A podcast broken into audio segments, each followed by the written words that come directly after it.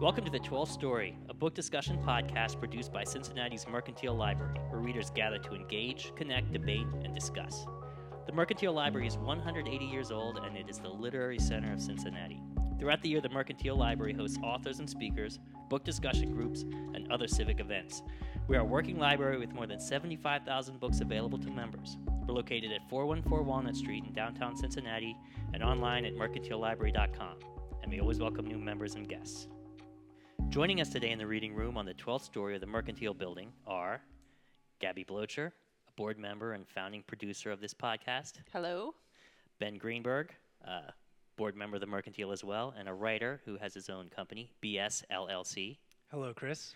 and Austin Radcliffe, curator and a blogger at uh, the blog Things Organized Neatly. Thanks for having me. Thanks for being here. Okay, so we're going to do something a little bit different this week. We usually discuss a book, um, but I actually convene this podcast for purely selfish reasons. Um, I work here at the library full time. I have two small kids. I'm going to grad school right now. So, usually on a given day, I have about one hour to myself before my body collapses. Um, and I want to know what I should be doing with that hour in terms of pop culture. What's good pop culture for a um, mercantile type person like myself to get into?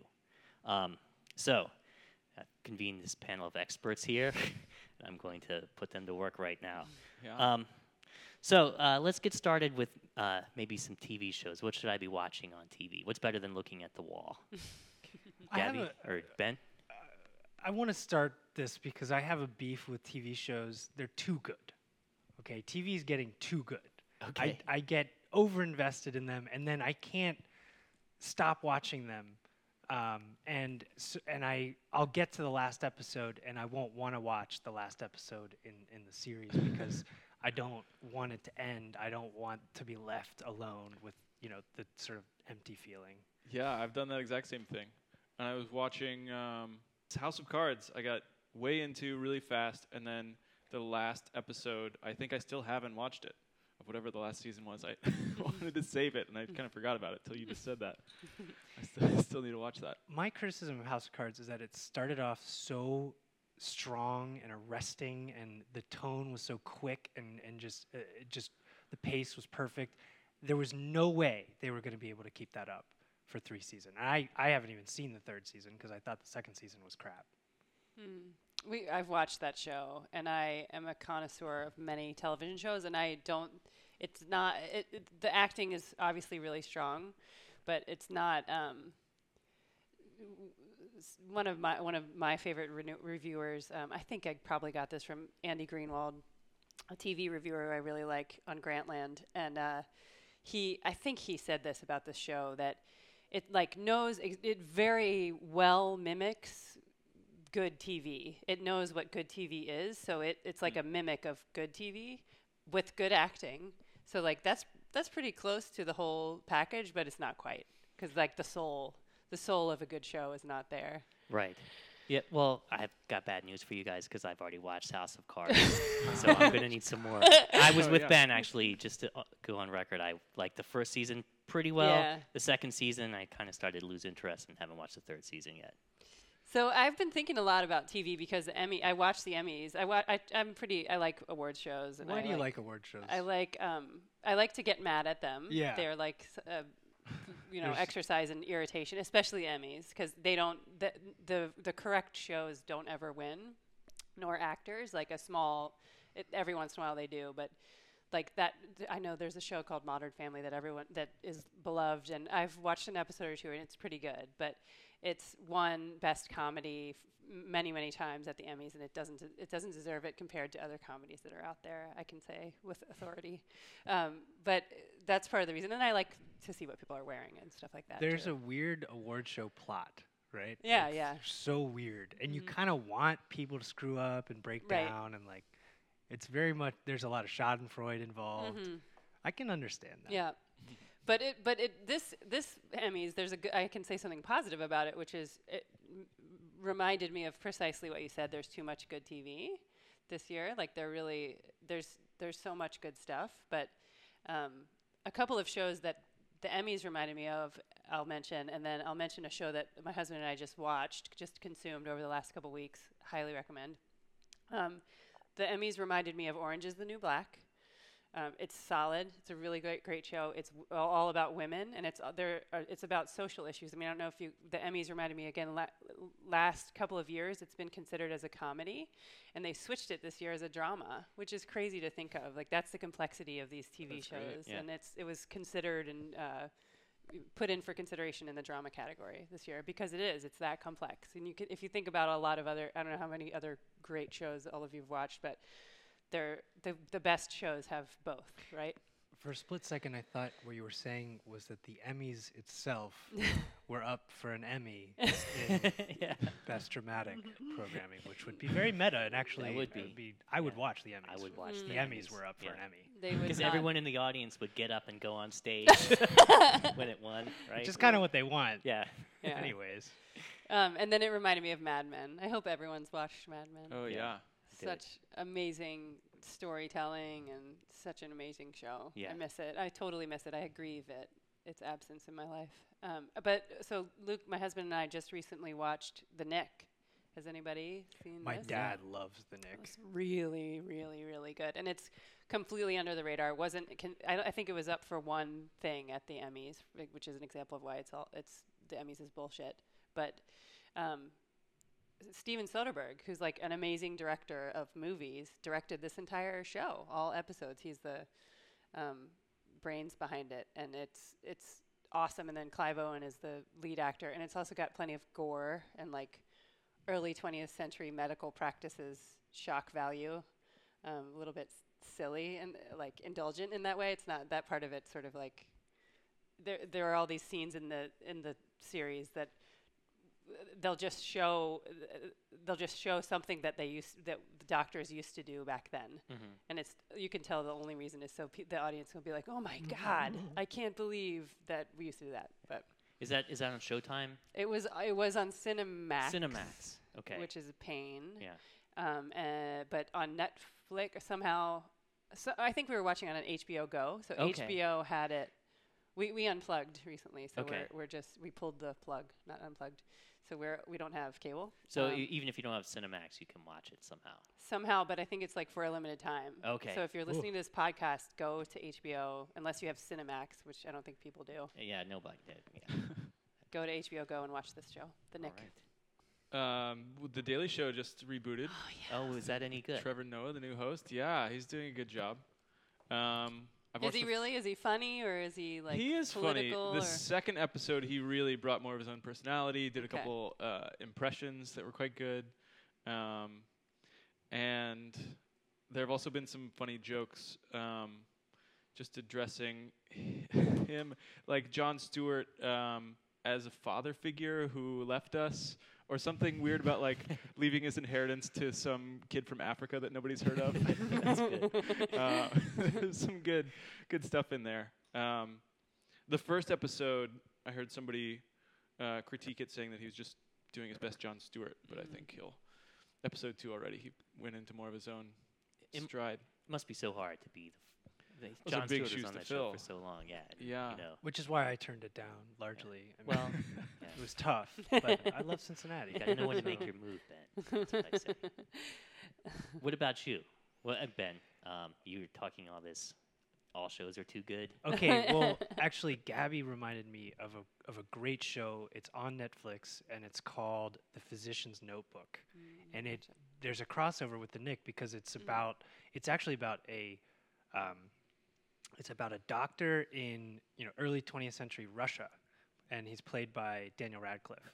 It's based on a real physician's notebook, and the the young doctor is played by Daniel Radcliffe. Uh, Daniel Radcliffe, and the old doctor is played by Jon Hamm, and it's it's it's this young Russian doctor who you know gets all of the best marks in uh, you know the St. Petersburg School of Medicine, but he's sent because he's kind of loathed. He's sent to a Siberian um, village to be the village doctor, and um, there's it's also around the time of you know the revolution, and so there's a little bit of that mixed in. But he goes to this Siberian village and brings with him you know medicine, and you know, there's sort of hilarity ensues with that, and he, you know, is constantly treating syphilis, and he's Mm. and he's just like, if you don't, you know, if if you don't have sex, you won't get syphilis, and they're like, well, syphilis isn't that bad, um, and there's a lot of that like old medical techniques that are funny, Yeah. and and just kind of there's the requisite gore, Yeah, and right. it's just it's a great show but it's also there's there's a lot of dark scenes because jon hamm's character is kind of being investigated for i think it's like a morphine addiction or something and so Mhm. you figure out how he gets consumption they used to call it right Yeah. Mhm. uh, and you figure out sort of how that came about because he in medical school he never really had to perform the the surgeries and he just you know radcliffe's character is just like you know assaulted with blood and, and gore Mhm. like and It's- syphilis. and syphilis and, and just you know horrifying genitals. Um, it's great. It's fun for the family. sounds, sounds fantastic. Um, well, as we all know, you can sit around and watch TV all day, but there's a lot more to talk about. So, um, what about movies? Ben, I have to say, one of the main reasons you're here is because you told me I should watch Mad Max Fury Road, and I did. And it was fantastic. I Mhm. loved it. yeah, that was one of those uh, summer movies that uh, you know I, I just I'm skeptical. I'm generally skeptical of action movies. Uh, I like them. I like the genre. Uh, but this one just it hit on every level. It was you know funny and violent. And the soundtrack kicked fucking ass. Mm. to quote uh, the movie High Fidelity. Um, and uh, it's yeah, it just worked. It's visually stunning. So that's I recommend that. Yeah. Anything else? Uh, come back to me. Okay. Gaby, seen any good movies lately? I did. I've seen a really, really good movie, um, women focused, um, like empowering about empowering women, entertaining. I cried, I laughed, and it's called Frozen. Okay. I don't know if you've heard of it. Wait a second. I I think I saw that on a Happy Meal somewhere. I um I'm, I'm I have two small I have two small kids, two and a half and one and a half. They're both daughters, and I'm really concerned about um, the princess thing and like overexposing them to princess nonsense. Like Yeah. uh, I, I can't describe my concerns succinctly, but. Um, I had heard wonderful things about that movie Frogen, Frozen, but I, I am not really into musicals, and I didn't. I, and it's still about princesses, Mhm. even though it is about all the things I just said. Uh, so I was concerned about it, but one night uh, my husband went out of town, and so, and I was home, and he took one of the girls, so I was home with the older girl, and uh, sh- I was like, it was a Friday night. I was like, you know what, we're gonna stay up late, and you and I are gonna watch Frozen together, whether you like it or not, because I need to check it out, and I know you'll like it. So Yeah. uh, we we watched it, and I it was awesome. It's so good, like everything people say, it's true, and it's uh, my concerns were totally allayed. Like it's it's um it's just about these two sisters and their relationship, and it makes fun of the non- a lot of the nonsense that I that I don't like from typical Disney princess movies. Right. I mean, it's mostly about those two. Yeah, Um, I have a daughter, so naturally I've seen it too. yeah, Um, but you know that that brings me to, you know, something I think only you and I can talk about here. But if you can find something that's good that is also appropriate for kids, that's solid gold. yeah. Um, right. I, I saw Phineas and Ferb at some point with my son. I don't know if any of you guys have seen that, Mm-mm. but it's it's it's amazing. I every show is exactly the same. Every every episode has essentially the same plot. There's the same beats that happen in the same Mhm. place in every episode. But everyone is entirely different too. I mean, it's like it's really like advanced grown-up comedy Mm. that happens to be a cartoon. They're great, great. jokes in it, and it's not the kind of goofy. I, I don't know if anyone likes, you know, there's like uh, Shrek. Mhm. People would always say, "Oh, it's great because there's lots of jokes for grown-ups," but there were bad They're jokes bad for Like grown-ups. fart yeah. jokes. Yeah. yeah. Yeah. Yeah, but this, this this these are really good jokes, like quality jokes, um, and it, I mean just to to show how formulaic it is, which is the the genius of it. Mhm. There's one episode that's set in prehistory, so no one says a word, and it's just grunting. Oh wow. But they grunt the thing at the point in the story where the thing always happens, so you know exactly what they're grunting. That's great. So Unfortunately, I think I pushed it too hard on myself. but He's like, I don't like he- this. he's like, "Eh, I don't like that show. But I noticed, I, I noticed it was something special, and I was like, he would go to bed, and then I would put it back on and watch, like binge watch it until Yeah. two o'clock in the morning. Sounds so like good. meditative. Like Yeah. it, you know, the same thing's gonna happen. Yeah. So you can just Yeah. consume it be calm. Yeah. It's cool. Okay, so how about pop culture for regular people that don't have kids? Well, I just watched a really cool documentary about Iris Apfel, who um, has become a sort of New York starlet in her 70s, 80s. She was known in the industry of um, interior design and like the fashion world for being fashionable and kind of uh, a rare bird, they called her. Uh, and so in New York, she was known, and somewhere along the way, I think at FIT, Fashion Institute uh, in New York, they were in a pinch and called her up to borrow some jewelry and just put on a show of her wardrobe, and it was an overnight sensation. And sh- from that, it was it showed all these other things. She was on the cover of Vogue and did all this stuff, um, and was suddenly uh, really boosted in popularity among younger designers and creatives, and and so it kind of covered all that. But she had a really um, amazing collection of clothes and beautiful interiors, lots of color and pattern, and and really visually rich movie. Huh. And do you remember the name of the movie? Um, I think if you look up Iris Apfel, Okay. A P F That's a good way E to L. find it. I can back this up. I haven't seen the documentary. She's fa- fascinating. Um, she's uh, like people compare her to like a peacock, or she invented peacocking, which is now a, Yeah. a verb that we know from um, Parks and Recreation. I believe was Yeah. made popular, um, and I think she was interviewed on Bill Cunningham, New York, which is another great Yes. New York yeah. fashion Yeah. uh, documentary. He's he's fascinating. Yeah. That yeah, that's another great one too. Um, I've seen him riding around in New York a couple times on his bike in that blue jacket. Blue jacket. Yeah. I love the scene when he's in Paris receiving uh, the fashion award because he gets those blue jackets. f- They're like street like worker. hardware store. They're like wear. French street Right, worker right. shirts. Um, and I love that he still wears that around. And now, in it's- ever since that movie came out, you can buy like a four hundred dollar version. right, right. Yeah. Right, Yeah. yeah. Uh, a third one in the same vein is uh, about Diana Vreeland, who was the editor in uh, Harper's Bazaar and Vogue, uh, respectively, for like 20 years each, um, and then worked at the Met in their Costume Institute. And she's a real, she's of the three, that's probably my favorite of those documentaries. She was a real tastemaker and visionary in the glory years, like 60s, all the Youthquake stuff and sexual revolution and all these um, things that were happening with the Beatles coming over, and she put Twiggy in the magazine first, and all these um, really important cultural landmarks that just like, oh, Diana Vreeland was in charge of that uh, photo shoot. So that's another good one too, and that the title of that one is "The Eye Has to Travel." Hmm. That sounds great. Yeah, Uh, the, A- the Apfel documentary is is a Maysles uh, film, right? Is that right? Did, was that his last movie? You he, may died, he be died right. recently. you may be right about that. Yeah. Um, Grey Gardens is a uh, one of his Yeah. most famous uh, documentaries, which is fantastic. Yeah. Um, if you've never seen that, that's a that's a throwback. That's This yeah. strange little world of Kennedy uh, extended family, right? Living out in the Hamptons. Yeah. Have you seen it? I haven't seen it. That's a that's like a must watch. You mu- you must. I Okay. would put it number one of everything we've talked about so Alright. far. Grey Gardens. Done. It's over. It's as good as watched. yeah. Um, any other movies? Um, on the on the documentary train, uh, God, there's so the documentary.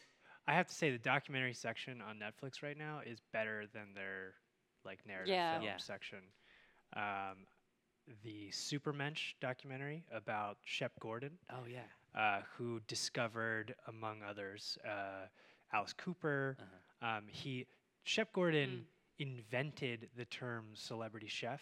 He's he's sort of like an, a manager, impresario kind of character, but he's also a personal friend of the Dalai Lama, and um, you know vacationed with Steve Jobs, and just has led a fascinating life. Um, the documentary is also, I mean, there's a bit of sadness because he was sort of this uh, um, this bon vivant uh, sort of player, and now doesn't really have a family, but he sort of adopted this family, and so he's kind of alone, but with this story. And I'm a, I don't know why I'm attracted to stories like that of people that have collected experiences, but sort of are left with kind of nothing Mm. um, emotionally, or lack of connection. I don't know Kane. why. Yeah, a bit of a Citizen Kane kind of thing. But it's a great. It's a positive documentary. I mean, I'm not. It's actually not depressing, but I can find depression in anything. Yes. Good job. There, there's a uh, there's a you reminded me. There's a Lance Armstrong documentary on Netflix. I think it's like Netflix produced, and it's I watched it uh, recently, and it's uh, just shocking what an asshole that guy is. He's a real huge asshole, and and he I mean he uh, you know it's all bullshit. He didn't he he was so drugged up throughout his entire uh, career, and and uh, so he made his argument that he wasn't drugged up and such that the reason I say he's an asshole is because the way he argued uh, this falsehood that he was clean was like s- in such a mean like uh, Yeah, indignant way. yeah, yeah. It's like actually, it's it's crazy. It feel it's maybe I should be not judging him to be such an asshole and like think that he has mental instability issues because he was able to so so easily channel such indignance uh, of true accusations they were having against you know against true accusations. It's odd. yeah. It's there's I w- there's a part of me that wishes I could be like that. You know, Yeah. I wasn't come in handy. speeding. Yeah. You were speeding. Yeah, great. Why would you think I was speeding? Look at me. I'm the perfect human being. You should write a self-help book, Gaby. he should, yeah. It's quite a skill. Well, I just saw a talk recently that was uh, this artist Carmen Winant, who lives in Columbus, Ohio. She lived in New York for a long time, and um, this really cool, interesting artist. And she does these uh, she does these talks that are partly performative, very personal, and she kind of talks cool. about her life and about her work as these slideshows are going through. And a big part of her childhood um, and growing up was being an athlete. And in college, there's a lot of pressure um, to perform. And she talked um, the last time, this last talk I saw her give, she talked about the blood doping Mm-hmm. uh, and talks Mhm. about Lance Armstrong, and and that receiving infusions of his re- transfusions of his own blood, uh, he thought gave him the biggest edge. Interesting. Uh, I don't know if that's in that documentary. Um, there, there's a bit about what that is and why Yeah. they did it, but um, yeah, it's mostly about his. Okay. It sh- it's like shows videos of him. It there the you know videos of him responding to accusations. You know, Yeah. but yeah, it's interesting.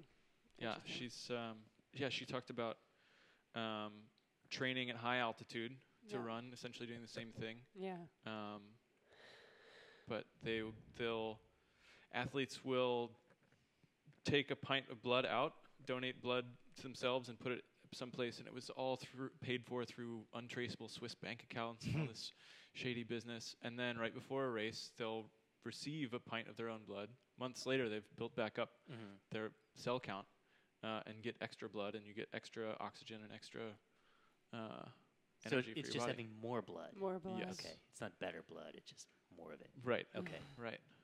I mean, there, there's, a, there's this again. This documentary wasn't uh, didn't focus on this too much, but I think there is within uh, athletics in general. There's this level. The playing field is such that every, especially when it's endurance sports like this, everyone's doing it. I think even though even now, Yeah. you know, that's their argu- That's how they're able to justify it. I think, and it's the people who aren't doing it aren't winning. They're the losers, getting last place.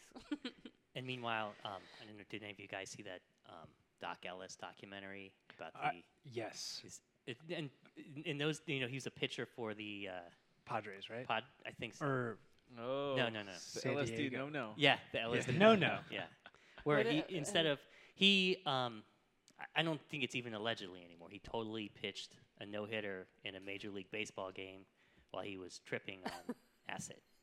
But he talks about um, they weren't like taking human growth hormone in the dugouts. They were popping speed and drinking. So I guess I don't know if that's the doc. doping th- that's a great documentary, Yeah. by the way. Please watch that. yeah. it, uh, Doc Ellis is a fascinating character, and actually a friend of mine who's a filmmaker uh, and writer, Brandon Harris, who by the way has a movie uh, set in Cincinnati, and he filmed it in Cincinnati called Redlegs, which I'll. I still Uh, need to see that. It's good. Um, please see it. Please buy it. Please find it. um, Redlegs. Brandon is is a, a gem from Cincinnati, uh, and uh, he actually told me Doc Ellis' story, and he wanted to to turn it into a screenplay. Oh. And now that this documentary is kind of getting some traction, I think he should definitely pick that project up. Yeah. But yeah, Doc Ellis is hilarious, Yeah. and uh, it's an amazing story. Um, well, I was hoping we could n- move on to music now because I'm a huge music guy, but I don't know if you guys have the same problem. There's so much music that is so easy to get, and so mu- much of it is good. It's almost like the TV thing. I can't think.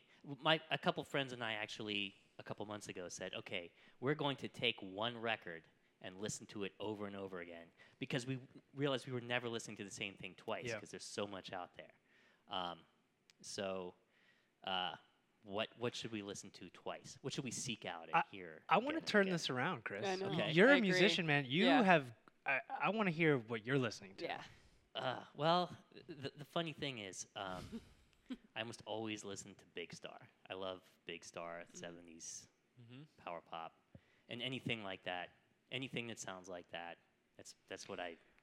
You know, I used to uh, try to listen to different things and expand myself, but I keep coming back to that sound, that big pop guitar sound.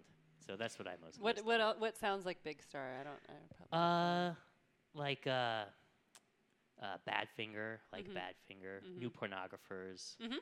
Um, sort of the same vein, but a lot different. One thing I've listened to a lot, well, actually more than once in the last month, is uh, Mike Krol. He does these kind of like two-minute poppy punk, fuzzed out, Mm. just little gems, and they're really short. It's great. His last album, Turkey, is phenomenal. Awesome. Yeah. You mentioned new pornographers, and this is not current at all, but I have been listening to a lot of Broken Social Scene recently. Oh, yeah. Great. Uh, the album, um, it's the painting of the s- city skyline on the cover. It's like an orange. I think that one's uh, actually called Broken Social Is it Scene. just it's Yeah. self-titled, I think so. and it, it has the uh, 11-7 shoreline Yeah. on it. Yeah. That album, I've done the listen to it four or five times in a day thing Yeah. recently, just over and over again. It's just so good, and it's a kind of a singular thing. It works really well. It's symphonic, and that's yeah. I would throw that out to anybody listening who hasn't heard Broken Social Scene. Listen to them. I will co-sign that. That's one album I can always listen to and always like. It's great. Just last night, I dug back into old Spoon records. Oh yeah. Um, Gimme Fiction was my introduction to them, and that's a Mhm. beautiful, like, f- complete uh, album. Uh, and Kill the Moonlight is another one that I think came just before, Yeah. but I also really love. Um, and if I could cl- uh, if I could plug a couple of friends from Dayton, uh, Smug Brothers, Okay. you might be into. Um, they're in the same vein, kind of kind of fuzzy, uh, uh, straight up rock. Okay. I'll check it out. Yeah. Gaby. I, you know, our, the topic of our discussion today is general pop media or pop culture, and Mhm. I, um, I'm my whole what I consume is very uh, incestuous because I don't really, I'm I'm not very um, varied. So like I listen to NPR, um, and then read blogs that are referenced all the time on NPR. And, ba- and vice versa, and the New Yorker. I read the New Yorker. So, and uh, that's like basically, it's like doing the same thing three times over to read these whatever. Yeah. And so, um, and these critics who reference each other all the time. Um, I think it's funny. So one of those mu- critics, uh, who I've already mentioned, Andrew Greenwald, um, used to be a music critic. So he w- recommended with great enthusiasm a Brandon Flowers album that was released, I guess, within the last year. And so I dutifully purchased the album and have been listening to it because he told me to. And it's awesome. It's really good. It's just it's good pop music. You know, it's funny. Um, I grew up in a really rural area, and all of my friends that like music, one of us would somehow, an older brother, somehow would get one record, and we would just listen to that nonstop Yeah. until the next person found the record. But I feel like these days you almost kind of have to get, get a camp. Like Mm-hmm. this, I'm going to listen to the music that these people are talking about. Just because there's so much, you, you have to almost, you know, sign on with the group and Yeah. is, just- and they come just in do they waves. Yeah, It's a zeitgeist sort of thing. yeah. Uh, which is good if you yeah find one camp that you like. There's a lot there. yeah. yeah. Um, all right. Uh, I, uh, ben, this might just be you and me, and probably mostly you, but uh, comic books, Comic graphic books, novels, man. Okay. anything good. Uh, okay. Well, I mean, I don't know a lot of the current stuff, but Scott McCloud Yeah. always comes to mind. Yeah. Um, I took a class in college about. Uh, it was like sort of one of these intro to semiotics kind of thing. Mhm. First, kind of learning what that is. And I'm sorry, podcast listeners, I'm not going to define semiotics for you. So just Look it up. there's definitely a Wikipedia page Just, just about it. Just read the entire works of Umberto Eco. Yeah, yeah, yeah, yeah, yeah. Um, but yeah, we read a Scott McCloud comic, and it was about you know it was a comic book about making comic Understanding books. and comics. Understanding comics, yeah, I loved that. That's sort of like if you want a good intro, you like philosophy and, Yeah. and logic. Logicomix is another great one. Okay. Uh, Logicomix is cool. It's uh, it's basically somebody decided to sort of illus- illustrate. I don't know if I'm getting this right. Illustrate a discussion between Bertrand Russell and Socrates, um, and sort of like playing out different schools of continental philosophy, but in a way that's like digestible. okay. Um, so it's a discussion of a digestible and kind of funny discussion of logic using these other characters as uh, influence. It might be two Greek guys who then, and I don't know, and then Bertrand Russell shows up to the party. Uh, those are two that come to mind. The Preacher's really good if you want like more of a crime, fighting, Uh, dark kind of noir type thing. Uh, you know, um, Sin City is of course, Yeah. you know, must be mentioned, or or else I'll get a letter from the. My my cousin is a huge uh, comic book uh, aficionado, a comic Mhm. book artist, and he has a, a comic called The Smutty Nose Murders, which Okay. is a true story based on murders that took place around uh, around the I want to say late um, 18th century in uh, New Hampshire and Vermont. Uh, I again, please find it and try and buy it if it's available. Uh, that's all I got. okay. I don't know if anyone else reads comics. Mm-mm. Well, I want to say if anyone anyone who doesn't read comics, understanding comics by Scott McCloud is is just fantastic. It's really, you know, it introduces you to. It uses comics almost as a as a platform from which to talk about, you know, presenting things and writing about things and talking about things and how you show things. Um, it's just great. So if you love comics or if you hate comics, or if you could go either way, and if you belong in one of those three groups, you should probably read that book. It's great. Awesome. Well, that was quick. okay, so you know, um, magazines. We have magazines here at the Mercantile Library. Members can look at, Mhm. but we're always looking for. We always have those ones that no one ever touches. What, what should we put in there? What's a good magazine? Um, well, I'm tuned into art magazines.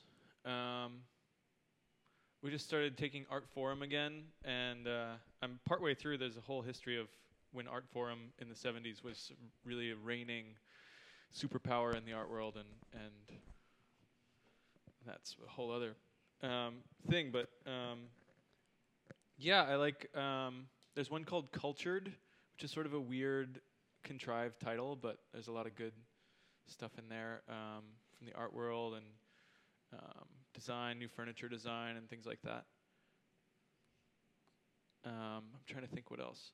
All Day Every Day is a website I look at a lot, and I think they have a magazine. There's a group of artists in New York who are all kind of um, intertwined, and um, I know a couple of them, but they had a newsstand in the subway in Brooklyn um, at this subway interchange from the L and the G train, which is kind of like pretty um, s- pretty solidly centered in the hipster commute. Yeah. Yeah. Most of those. I, I saw uh, leg Neighborhoods. warmers there one time when I Oh, was in yeah. New York, like hipster leg warmers. oh yeah. Yeah. So that's the kind of thing you'll see on Um, the station. and and there are all these um, newsstands that sell candy and whatever magazines um, that have been there forever. And there was an abandoned one, that, and it's like architecturally built into the subway tunnel. Um, and so this group of artists took it over and started putting in like artist books and homemade zines, and it became a whole scene. It was going to be like a two-month experiment, and they were there for like a year and a half. Wow. Um, so they've expanded into, I think that's related to alldayeveryday.com, and they're doing all kinds of cool stuff. Okay. There's a print version of that as well. That's great. I got to mention N plus one because Mhm. Austin and I met at an N plus one reading in That's right. Cincinnati uh, that I hosted. Um, and there are two writers from Cincinnati who contribute to N plus one Mm. James Pogue and Brandon Harris, who I mentioned earlier. So N plus one is a great uh, sort of all things um, intellectual criticism, uh, politics, art, fiction, uh, film, science. Uh, it's just it's really good writing about a lot of interesting and uh, a lot of like really topical important stuff um, that are like scary stuff that uh, is important to like be aware of. I guess that was uh, Ha- have you contributed to that no. yourself? I've never contributed. Okay. I, I'd like to. You Uh, yeah, you were moderating that um, that reading and and Q and A that night. So I always wanted to ask you that. I uh, reached out. Well, I sort of uh, I'm involved uh, loosely with a fantastic organization in Cincinnati called Chase Public, um, and they they put on readings and classes and uh, sort of art happenings in their space in Northside. And I one I knew that Brandon and James were going to be in town promoting um, City by City, which I'll recommend to uh, uh, podcast listeners. Yeah. Uh, City by City is a collection of essays by N plus one contributors about you know urban spaces, um, new urbanism, uh, gentrification, uh, and Brandon and James were going to be in town, so I thought, hey, wouldn't it be cool to do a discussion and reading at Chase Public? So it came together. Uh, but yeah, N plus one I recommend. Awesome. Gaby. Well, I already mentioned the best magazine that exists, which is the New Yorker. Oh Um, yeah. It's awesome. But I, I, it's, I mean, I've been reading that for a long time, and I, it's a, it is a major source of, you know, all information that I consume. And uh, but it takes time because Yeah, it's all does. long form. And you have to kind of commit to an article and really, um, really read it. Um, uh, and I've been getting on my doorstep recently a couple of glossy, regular old magazines like Dwell, and um, a, friend got me a subscription to a magazine called Garden and Gun, which is really, I like it a lot. It's so good. Yeah. I love Garden What's Gun. What's the deal with? I I don't, know about know. it. I just, like, don't know why. I like that kind of stuff. Yeah. I've realized. yeah. I mean, uh, me too. I've realized same thing. like, uh, it's a, of course, it's like a friend got me a subscription, so he knew that I would really like it. But uh, it's, It's- What's in it? it yeah. What's the sounds- deal? Sounds rural. I mean, it's yeah. it's it's it's style stuff. It's about the South, but Okay. it's like about how the South is awesome, which I my husband Mhm. doesn't agree. He's like a Southist, um, but uh, yeah, it's like it's it's like embracing all these things about. It's not necessarily rural. It's just the South. So these like amazing. B and B's, and I, I, and I, uh, you know, getting to know you during this podcast, Austin, I think it would be interesting to see how you could. Uh, uh, the one, the other magazine I just mentioned is Dwell. I love just turning the pages and looking at these beautiful spaces, but as somebody who's not a billionaire, I can't recreate what I see in said magazine. And the, the Garden and Gun feels the same way to me. It's like Mhm. these Okay. amazing, just things that people do in the South, and It's Garden and Gun is almost like a southern version of Town and Country magazine. I guess so. Yeah. But it's better than Town and Country. I think so. There, it, it, there isn't like a snootiness to it at all. no. It's just kind of. a lot of of food. A lot of real food, yeah, for sure. Really good food porn. food and real estate porn Yeah. and garden porn. Yeah, yeah. Um, okay, well, um, I guess the, the last thing we have to talk about here, and I'm going to make it kind of a blanket thing, is wh- what do you guys do online? And I'm going to throw podcasts in there. Um, what, you know, we're on computers all the time these days. What do you guys do? where do you go? When I want to totally um, waste time, I go to Dlisted. It's Mm. funny and it's just real. It's totally like paparazzi pop culture. It's not good. I don't really recommend it, frankly. Frankly, I'm embarrassed that That's I a just said strong that. I'm, recommendation, I'm, uh, I'm telling you, I'm confessing Yeah. to all of you. Yeah. I Right, so confess, I that's go where to I go. Gawker. I mean, Yeah, I, yeah. I, I look at Gawker. Gawker's even a little bit more uh, highbrow than Dlisted. Okay. it's a little bit, a little bit better, but it, uh, it's a fact. I, I go there, um, and then Grantland is where I go for to to read something good. And uh, m- my favorite writer there is a guy named Shea Serrano, and he is hilarious. I highly, highly, I can't recommend him like highly enough. He's the funniest uh, writer I'm reading right now, and he, he doesn't. The, my only complaint about him is he doesn't. His pieces aren't long enough. He actually wrote a graphic uh, novel that, or book about the hist- a history of rap that I have never looked at. That sounds awesome. I, I'm sure it's awesome. I'm sure it is. But he, I wish he would write longer pieces. So Shea Serrano, if you're listening, just like stay there at your computer and keep writing. write longer. He's awesome. There's a there's a the piece that I, that's up right now on Grantland is uh, the ten best old De Niro's. So just check it out. That sounds great. it's that awesome. sounds so awesome. Well, speaking of uh, hip hop history, I listened to a podcast um, called Juan Epstein, Okay. which is a Puerto Rican and a Jew Mhm. uh, in New York. They used to both work at Hot 97, which is like the original yeah. Yeah. uh, rap station in New York, and they have these long form conversations with um, with all these old artists and get get the oral history of the thing. So so much of the way hip hop culture developed Yeah. in New York was just like people in the park or went to the same school with Biz Markie, so you went and recorded stuff after school and things like that, where Mm. it happened really organically and it's pre-internet, of course, so it's all, all kind of off the record. Okay.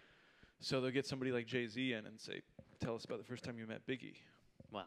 and then it just starts like story time, 1991. That sounds Whatever. great. That sounds Yeah. really Also, good. go if you want the same thing. You can go to Q-Tip's uh, Twitter feed right now because he has. Oh a, yeah. Oh yeah. He has a history of hip hop that uh, he's sending to. A, I don't even. I'm not even going to try to remember her name. There's some modern rapper who's very inauthentic. Oh, Iggy Azalea. Iggy Yeah. Azalea. Yes. Yeah. And he's he's He was on kind of uh, schooling her. Juan Epstein, and they talked about it. Yeah. Nice. Oh, that yeah, sounds yeah. good. Is there a beef? Uh, No, he's he's too he's too good to There's Yeah. no have, beef. be in a Yeah. beef. It's not He's even- he awesome. he already won before. Yeah, Yeah. he, he just Yeah. he like it's totally gracious the way he engages with her, and she ca- she's like not smart enough to be literally not intelligent enough, I think, to be able to respond to what he tweeted at her. Um, so read it, I recommend. it. Yeah. Um, Ed Ed Piskor has a history of uh, hip hop too. That's great. Um, Now who's that? he's a graphic novelist. I'm not sure what else he's done. Okay. Um, but it, it was serialized on Boing Boing on that blog for a long time. But I think it Ah. actually was published at least the first volume. But it's really cool. It's really stylized, but it's done in like the early '80s style with the dots, you Mm, know. Yeah. it, it's really worth checking out. It's called History of Hip Hop. I think uh, the propagation of a viral culture, but you know his his style's great. He he gets a lot of the inside stuff too because I think he was around at the time. Yeah. So Um, a so a podcast that we've been talking a lot about at, at the Mercantile Library. Uh, well, really a podcast network called Gimlet. Uh, Alex Blumberg, if you're listening, uh, we'd like to formally invite you to Yeah. come speak at the library. Brendan, if you're listening, I'm also working on that letter. Uh, uh, this is how we communicate. It's yes, really, we don't- Really we never see each other. wait, wait for wait for the recording to be released. so one of of anyway, sorry. no, sorry. uh, one of the one of the podcasts on Gimlet is a fantastic show called Reply All, which is uh, uh, by um, two guys, and it's they used to have a show on WNYC, and it's just really well crafted stories that sort of begin from the internet, but always take you through irreverent and emotionally rich uh, kind of circles and loophole and uh, rabbit holes. It's it's really good. Um, they featured another podcast uh, on one of their episodes called Song Exploder, which I've since gotten into. And it's Song Exploder is really simple. It's a musician who interviews other musicians about songs, and it's a very it's very much like a you know, let's take this apart and Mhm. sort of piece by piece. How did you come up with this riff, and where did these lyrics come from? It's really good. Can't recommend it enough. That sounds great. Um, well, you know, I kind of evangelized for this show. I think one person in this room I tried to force to listen to it, but I love the best show. It's my favorite podcast. It's actually a live um, broadcast. It's a call-in show. Um, it used to be on WFMU. It's hosted by this guy Tom Scharpling. He's a genius. He just mostly talks on the phone. People call in. He talks on the phone for three hours, but he's so hilarious, hmm. so funny. But it's a little intimidating. Each episode's three hours long, Yeah. and you listen to it the first time, and it sounds like some cranky guy mouthing off, and then you listen to the ninth hour of it, and suddenly you think it's amazing. It's at least in my experience and other people that I know. Um, and also at some point, this guy Jon Wurster, drummer for Mountain Goats and Superchunk and other bands, calls in and pretends to be some weirdo from a made-up town in New Jersey, and that's it. but it's great. It's a really great show. So, and I, I think there are parts of the internet that aren't podcasts or histories of hip hop. Anything else that you guys are into? Well, a lot Wait, of what well, first I want to say I think we can all agree that the best website on the entire internet Yes. is uh, Things Organized Neatly. Yes. we'll just get that out of the way. okay, yeah. Um, well, thank you. It's a big part of what I do on the internet. Um, or I guess I use the internet inherently in a lot of other pursuits and networking and um, opportunities come about either because of that website or because of other connections I've made, and it's all I'm able to do a lot through the internet. Um, but yeah, now and now I'm making it into a book, which I'm excited about. It's kind of a, a shift from the digital into analog. Um, but I've made it. I've done all of this communicating with photographers and artists all over the world, um, galleries, my publishers in New York, and, and it's all it's all just Gmail. Hours and funny. hours on Gmail. That must be hard because I know I've done stuff online before, and you put something up there, and you don't have to think, "Is this the best thing?" Because you're going to put something up the next day, you know. Mhm. But you have to go now and say, "Okay, I don't want to put any pressure on you, but you got to say this is going to be forever." you Yeah. know, in this book, Right. there's not going to be an I can't update this tomorrow, or That's right. what's that like? Uh, it has been a little bit stressful, and I'm finished now, so the the pressure's off. Um, but it's it's yeah, it's felt like a lot of responsibility to to put it in more um, cemented terms. I had an easy time assembling a list because I've I've featured artists and and photographers from all over um, for the last five years, and some of them have been regulars. Some of them are people who use this style a lot, and then others are like a one-off, or somebody sends me in a school project and it looks nice, so I'll put it up. Um, and and the people, the people in my mind who are kind of the all stars are, are who are in the book for the Okay. most part. Yeah. Okay, Um, so yeah, it's been a really cool experience to reach out to them and get get that interaction going. Most of them I had forged some sort of friendship with through the internet, or um, Tom Sachs is a is a big artist who uh, is doing the forward, and and um, I had broken my arm, and I sent out a tweet um, to try to get Tom Sachs to sign my cast, and there was I there was, I didn't know of any Tom Sachs Twitter or or anything. I just said something like, "Does anybody know this guy? uh-huh. I want to get him to sign my cast." And I got a response back from at Tom Sachs. It was his only tweet on this account. It was like too weird to be true. he was like, "Yeah, sure. Are you in New York? Like, come on by. I'll do it." I was like, uh, "Wait a minute."